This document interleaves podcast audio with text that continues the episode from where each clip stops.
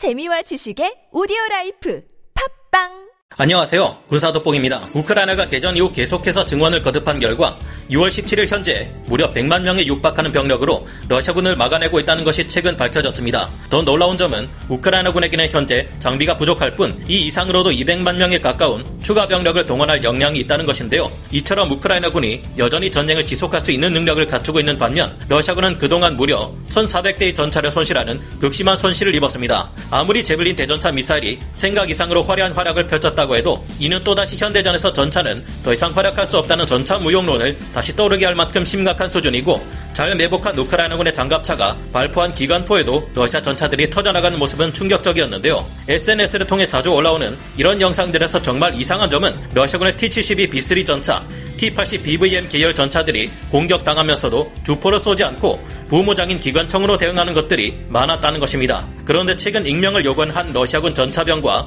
러시아 군사 전문가의 인터뷰를 통해 왜 그토록 러시아군 전차들이 많이 터져 나갔는지, 왜 러시아군 전차들이 제대로 싸우지 못했는지에 대한 충격적인 사실이 드러났는데요. 그 이유가 무엇인지 알아보겠습니다. 전문가는 아니지만 해당 분야의 정보를 조사 정리했습니다. 본의 아니게 틀린 부분이 있을 수 있다는 점 양해해 주시면 감사하겠습니다. 우크라이나 군이라고 해서 레오파르트 계열의 전차나 M1 에이브람스 전차 같은 서방제 전차를 활용하는 것은 아니었습니다. 분명한 사실은 전쟁이 발발하고 얼마 지나지 않은 개전 초기 동안 러시아군의 엄청난 전차 부대들은 최신 개량형이었고 양적인 면으로도 우크라이나군을 크게 압도했던 것이 사실인데요. 그러나 최근 익명을 요구한 한 러시아군 전차병이 폭로한 바에 따르면 러시아군 전차의 설계 사상이 얼마나 심각한 문제를 안고 있는지 적나라하게 드러납니다. 최근 이 전차병은 텔레그램을 통해 러시아 현지 군사 전문가와 인터뷰를 통해 자신이 운용했던 T-80 BVM 전차가 가진 선천적인 설계 결함에 대해 거침없는 지적을 가했는데요. 이 병사는 우리들은 도네츠크 공항 전투를 겪으며 T-80 BVM 전차의 문제점을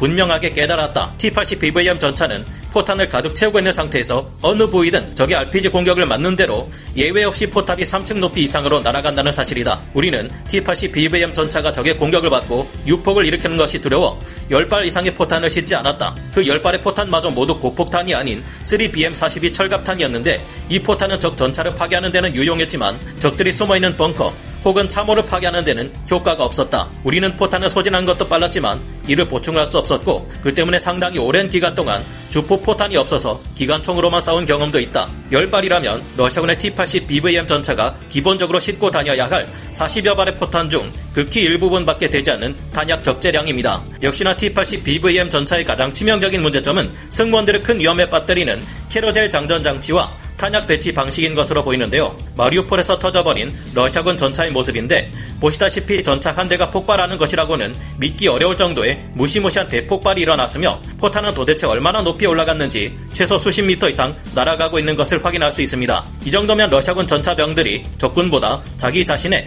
전차 포탄을 충분히 더 두려워할 만 것도 한 것 같은데요. T-80 BVM은 구조적으로 이 같은 문제를 일으킬 수밖에 없게 설계되어 있습니다. T-72, T-80, T-64 전차 모두 비슷한 carousel식 자동 장전 장치를 갖추고 있는데 문제는 이게 승무원의 바로 옆에 위치하고 있다는 것입니다. 승무원이 타고 있는 좌석 아래에는 무수히 많은 포탄들이 원을 그리며 대기하고 있는데요. 안 그래도 장갑을 두껍게 만들 수 없어서 취약한 것이 전차의 측면입니다. 그런데 이런 러시아 전차들의 측후면이 보병들의 대전차 로켓에 관통당할 경우 그대로 모든 포탄이 한꺼번에 유폭을 일으키게 되는 것입니다. 이번 러시아 전차병의 인터뷰를 보아 실제로는 우크라이나군이 대전차 무기로 측후 면이 아니라 어디를 쏘아도 유폭을 일으켰던 것으로 보이는데요. 그러니 안에 있는 승무원의 안전이야 안드로메다로 가버리고 러시아 전차들의 포탑은 나르는 가리비 마냥 뻥뻥 터져 건물 2층, 3층 높이 이상으로 날아가 버렸던 것입니다. 물론 서방의 전차들도 한때 이와 같은 문제점이 있었지만 M1 에이브람스 전차 이후로 크게 달라졌는데요. 유폭과 관련된 이 문제점을 알기 때문에 M1 에이브람스 전차는 애초에 승무원과 포탄을 함께 적재하지 않는다는 원칙을 세웠습니다. M1 전차는 포탑을 뒤로 크게 늘려 승무원들의 뒤에 탄약고를 배치해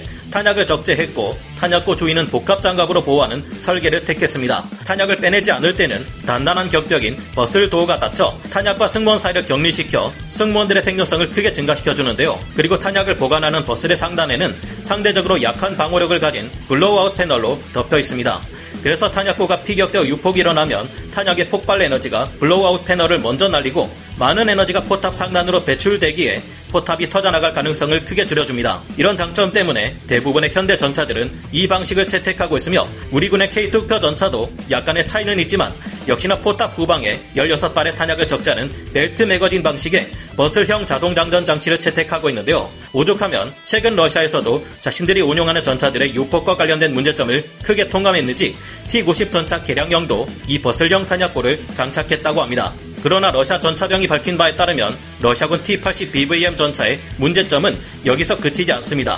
사실 기존 T-80BV 전차의 현대화 개량형인 T-80BVM 전차는 러시아의 차세대 전차인 T-14 아르마타 전차 양산 계획이 무산되며 새로운 차세대 주력 전차로 떠오른 러시아의 자존심이었는데요. 러시아 전차병의 인터뷰에 따르면 이 때문에 좀 더 성능이 떨어지는 T-72B2 전차와 T-72B3 전차와 함께 배치된 T-80BVM 전차는 자주 선두에 서게 되었고 그만큼 위험한 상황에 처할 때가 많았다고 합니다. 고출력 가스 터빈 엔진을 장착한 덕분에 속도가 빠르다 못해 날아다닌다는 평가를 들었던 것이 3세대 주력 전차 T-80이고 이 최신 개량형이 T-80BVM인 만큼 이 전차의 GDP 1250, TF 가스 터빈 엔진은 힘과 속도만큼은 쓸만했다고 하는데요. 그러나 그런 만큼 연료를 너무 빨리 소모하는 탓에 조금만 이동하면 금세 전차가 멈춰버리기 일쑤였다고 합니다. T-80 계열의 전차들은 서방제 전차들과 달리 수동 변속 기어를 탑재한 탓에 자동 기어를 채택한 서방제 전차들처럼 민첩하게 방향을 전환하거나 감속하기 어려운 것으로 알려졌는데 이 문제도 이번 우크라이나 러시아 전쟁에서 드러났는데요.